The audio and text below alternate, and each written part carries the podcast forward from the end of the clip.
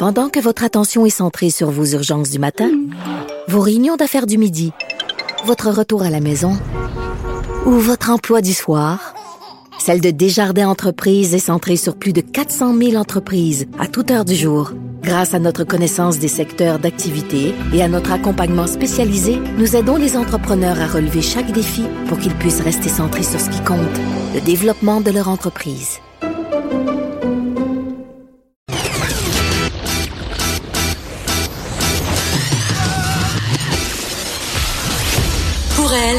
N'y a jamais de mauvaise question. De 13 à 15. Les effronter. Avec Geneviève Peterson.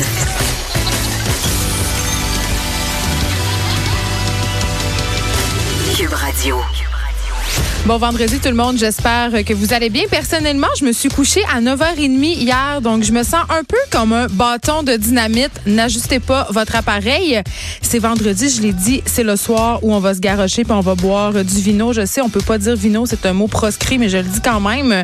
Et euh, bon, évidemment, je pourrais peut-être aller chercher à côté des poissons si je vais faire euh, mon épicerie chez GA. Ce sera un sujet euh, qu'on abordera aujourd'hui. Les épiciers qui ont décidé de déplacer la section 20 dans un nouvel emplacement dont l'espace, on doit dire, va être plus restreint que leur ancien espace. Donc, à proximité, je l'ai dit, du comptoir des viandes et des poissons. Ça fait vraiment pas l'affaire euh, des producteurs de vin québécois euh, parce que là, ça amorce l'une des périodes les plus lucratives de l'année. À la période de Noël, on commence déjà à faire nos provisions, à acheter nos affaires.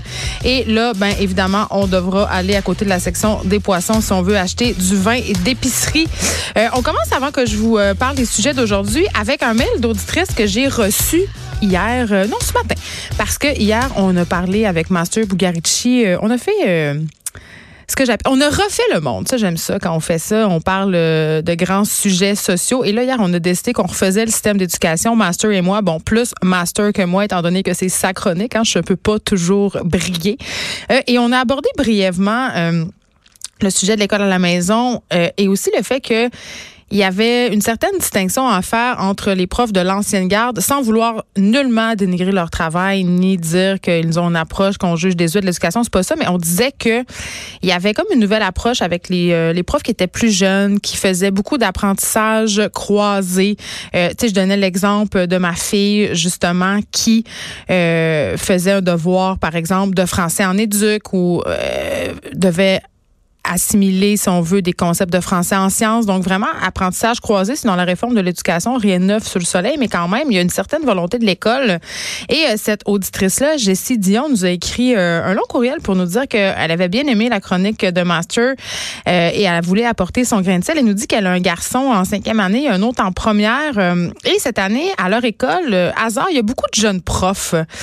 Et elle dit qu'elle voit, et ce n'est pas la seule à m'avoir écrit ça, elle voit une très grande parce que ils font les classes autrement, c'est-à-dire ils aménagent la classe autrement, un pupitre seulement dans la classe. Le reste, ce sont des sofas, des hamacs, des tables basses, donc des aires euh, communes pour travailler, des coussins, euh, un îlot avec des chaises. Donc les enfants s'assoient où ils veulent et ça leur permet euh, de bouger. Et vraiment, elle a vu une différence chez ses garçons, chez ses enfants. Il n'y a pas de devoir à la maison. Il y a des leçons, mais ils ont le temps à l'école pour les faire. Les profs mettent de la musique. Elle dit, en tout cas, elle, elle appelle ça euh, la classe super haute. Et là, elle dit, ses enfants ont toujours eu des bonnes notes, mais il y avait de la difficulté à aimer l'école. Et cette année, c'est vraiment super. Son plus petit, euh, lui aussi dans sa classe, c'est un peu la même chose. Donc vraiment apprendre en s'amusant. Euh, les nouvelles classes très, très, très euh, créatives et elle, elle n'y voit que du bon chez ses enfants. J'aurais tendance euh, à. Jessie, Jessie Dion n'est pas la seule. J'ai eu d'autres emails de parents pour me dire que les profs jeunes faisaient une différence dans la vie de leurs enfants. Et il y a certes, puis je dis profs jeunes, tu sais, en même temps, je sais pas quel âge ils ont, mais les écoles les profs issus des réformes et il y a d'autres profs. Ce qui est le fun avec ce, ce genre d'initiative-là, c'est qu'il y a d'autres profs après ça qui voient ça. Peut-être qu'ils étaient des profs de l'ancienne garde qui se sentaient un peu encarcanés dans ce modèle-là, qui disent, ben écoute, nous aussi, on pourrait faire ça et les élèves s'en trouveraient gagnants. Donc, l'école qui, au Québec, est vraiment en train de changer. Bon, et on n'aura pas plus de financement euh, à court terme, mais euh, on voit que ces gens-là sont des passionnés qui mettent des initiatives de l'avant pour aider nos enfants. Aujourd'hui, on se parle euh, de la commission de la lutte à la corruption Euh, le commissaire Frédéric Godreau qui a fait une annonce qui en a choqué plus d'un ce matin, l'unité permanente anti-corruption qui ferme le dossier Justesse. Ça, c'est une enquête où des collecteurs de fonds libéraux étaient soupçonnés d'avoir trempé dans une fraude à la Société immobilière euh, du Québec. Est-ce la surprise qu'on ferme euh, ce dossier-là? Oui et non. Euh, oui, pour les principaux intéressés, parce qu'il y, y, en a certains d'entre eux qui s'attendaient à se faire arrêter, à se faire euh, passer les menottes. Donc, je m'imagine qu'ils doivent être un peu morts de rire en ce moment. Je vais parler de ce dossier-là avec Jean-Louis Fortin, qui est chef du bureau d'enquête euh, de Québécois et qui est aussi co-auteur euh, du livre dont on a parlé ici la semaine dernière, qui vient de sortir, PLQ Inc., qui s'attardait justement à notre ancien bon premier ministre Jean Charest et, à, et aux autres scandales liés au Parti libéral du Québec. Il était d'ailleurs question du scandale des bailleurs de fonds du PLQ dans leur livre, donc on en parlera avec lui juste après la première pause tantôt. Aussi, euh, on aborde encore une fois aujourd'hui la réforme sur l'immigration.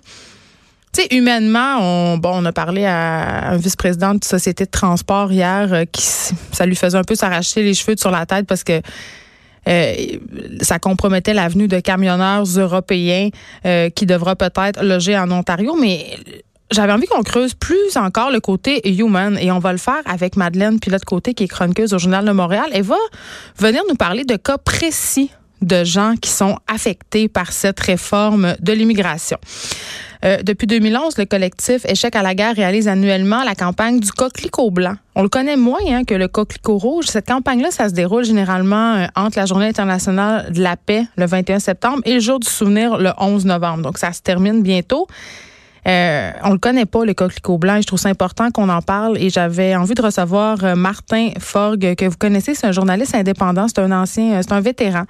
Et lui, il porte le coquelicot blanc superposé au rouge. Gabriel Dubois avait fait la même chose en 2017 et ça avait provoqué une certaine euh, polémique. Euh, c'est un symbole évidemment anti-militariste. Donc on se parlera du coquelicot blanc avec Martin Forgue et aussi de, de la militarisation des pays parce que lui euh, il a l'air de dire et de penser que de plus en plus euh, différents pays occidentaux ont cette espèce euh, d'idéologie militaire, un retour de cette idéologie-là. Euh, on se parle aussi des, de, des Canadiennes qui se sentent délaissées par Ottawa parce que le seul bureau d'immigration de Cuba a fermé ses portes au début du mois et ça retarde l'arrivée au Canada de leur mari. Donc, ce sont des femmes qui sont mariées avec des Cubains. Certaines d'entre elles ont des enfants avec ces hommes-là et ils se doivent de vivre leur relation à distance parce que selon selon elles, du moins, le gouvernement leur met des bâtons dans les roues. On va s'expliquer pourquoi. On aura l'une d'entre elles avec nous. OK. Euh, GPS, je ne sais pas si vous êtes comme moi. Moi, je suis complètement dépendante de mon GPS à un tel point que je l'utilise même plus des fois pour savoir mon chemin. Je l'utilise pour savoir dans combien de temps je vais arriver euh, où est-ce que je veux m'en aller? Ou pour éviter, comme beaucoup de gens à Montréal, les travaux, le trafic. Euh, on va se demander aujourd'hui qu'est-ce qui arriverait si tous les systèmes GPS tombaient en panne? en janvier 2016, petite anecdote, euh, anecdote pardon, la US Air Force mettait hors de service l'un de ses satellites GPS, OK? Et la manœuvre avait provoqué un dérèglement euh, des autres satellites en service. Donc, leur horloge a affiché un décalage de 13 millionièmes de seconde. Ça a l'air de rien, là. Ça a l'air de pas grand-chose, 13 millionièmes de seconde. Mais ça a entraîné un dysfonctionnement du matériel radio de la police, des pompiers des États-Unis, du Canada pendant 12 heures. Tu sais, comme gros branle-bas de combat. Donc, vraiment, on est dépendant de cette technologie-là à grande échelle, à petite échelle. On va euh, en parler avec Nicolas Saunier, qui est professeur titulaire au département de génie civil géologique et des mines à la Polytechnique. On aura aussi Élie Jeté aujourd'hui avec nous. Elle nous parle d'une vidéo sur la violence conjugale qui fait le tour euh, d'Internet depuis un petit bout de temps quand même et qui fait quand même jaser. Catherine Parent sera là aussi, notre ministre des Affaires du Cœur. On va se poser une question aujourd'hui. Euh, elle a l'habitude de nous poser des questions qui nous rendent un peu inconfortables. Est-ce qu'on a le je t'aime trop facile? Quand est-ce qu'on doit le dire, ce fameux je t'aime-là, en 2019? Euh, on essaie aussi de régler des grands dossiers. Hein. La différence entre l'attirance et l'amour. Les étapes aussi, hein, avant de se dire je t'aime, les façons de le dire sais, il y a des gens qui, utilisent des synonymes pour dire je t'aime. Ça nous rend tous et toutes un peu confus. Euh, on, va, on va se demander aussi, c'est quand qu'on devient un couple officiel? Euh, est-ce qu'il faut s'en parler? C'est quoi la différence entre fréquentation ou couple? Tu sais, la peur du titre, là. C'est-tu mon chum? C'est-tu ma blonde? c'est ça. Donc, on va, on va essayer de démêler tout ça. Tu sais, le fameux It's Complicated sur Facebook, là, quand vous allez avoir écouté la chronique de Catherine Parent, ça devrait aller mieux. Vous devriez euh, être capable d'updater votre statut à quelque chose euh, de moins ambigu. Je vous parlais euh, des cafétérias d'école puis des milieux de travail cette semaine où on peut manger, les cafétérias de ces milieux de travail-là qui sont pleins de vermine. Tu sais, on parlait de caca, de souris, de caca de... Ah, j'ai oublié de faire le disclaimer. Si vous êtes en train de manger, cessez. Donc, coquerelle et caca de souris, OK? on reste dans le dégueulasse. On reste dans le dégueulasse. On se parle du métro de Montréal. Euh, c'est un dossier d'Émilie Bilodeau et de Martin Tremblay dans la presse. Euh, dans quoi on se met les mains quand on s'agrippe au bar dans le métro? OK, pour vrai, c'est une question que, que je me suis posée souvent quand je prenais beaucoup, beaucoup le métro et même quand je le prends maintenant à l'occasion. Et je suis vraiment certaine que vous aussi, vous vous la posez, cette question-là. Puis là, je le sais, là, il y a juste à Montréal qui a un métro au Québec, puis vous êtes nombreux à nous écouter en dehors de Montréal, mais dans presque toutes les villes au Québec, il y a des autobus de ville, OK? Puis si vous le prenez, là, c'est sûr que vous avez déjà mis votre main sur la barre d'agrippement de l'autobus. Donc, ça doit être la même affaire, c'est ce que je me dis. Donc, à la demande de la presse, il y a un biologiste moléculaire qui a fait des tests dans le métro de Montréal. Et il a trouvé des, petites affaires qui vont pas nécessairement faire notre affaire, c'est ce que je dirais. Il a trouvé des bactéries et des levures, arc, pouvant des levures, pouvant causer des maladies euh, de la peau. Donc c'est quand même euh, assez inquiétant, en tout cas, ou dégueulasse, c'est selon. Et euh, ce biologiste-là a été quand même surpris de la quantité de bactéries qu'il a qualifié de limite, qu'il a trouvé à certains euh, endroits dans notre réseau de transport euh, souterrain. Et là, on s'est demandé pourquoi, évidemment. Et c'est, ça serait dû en partie, pas en totalité, au fait que la Société de transport de Montréal, notre fameuse et glorieuse STM, ben, nettoie moins souvent qu'ailleurs les poteaux. Eh oui, je dis poteau, je dis pas poteau. Deal with it. Euh, à Paris et à Boston, ok, juste pour vous donner des exemples, les barres de maintien des, des voitures de métro sont nettoyées tous les jours. Ce sont des villes qui ont beaucoup d'argent, ok? À Montréal, c'est c'est plate. Il n'y a pas de public pour que je puisse vous demander au combien de temps vous pensez. Toutes les cinq ou six semaines, OK? Tous les jours, Paris, Boston, Montréal, toutes les cinq ou six semaines, on va nettoyer ces fameuses barres-là. Et là, euh, on a prélevé 40 échantillons dans le métro. Ça, ça s'est passé le 7 octobre dernier. Et on a constaté que quatre d'entre eux contenaient tellement de bactéries ou de levures et moisissures qu'il a été impossible pour le microbiologiste de les compter au microscope. OK? Donc, euh, on parle ici d'une certaine petite quantité euh, de bactéries. Il y en avait tellement euh, dans certains endroits. Je vous donne un chiffre, c'est absolument dégueulasse. OK?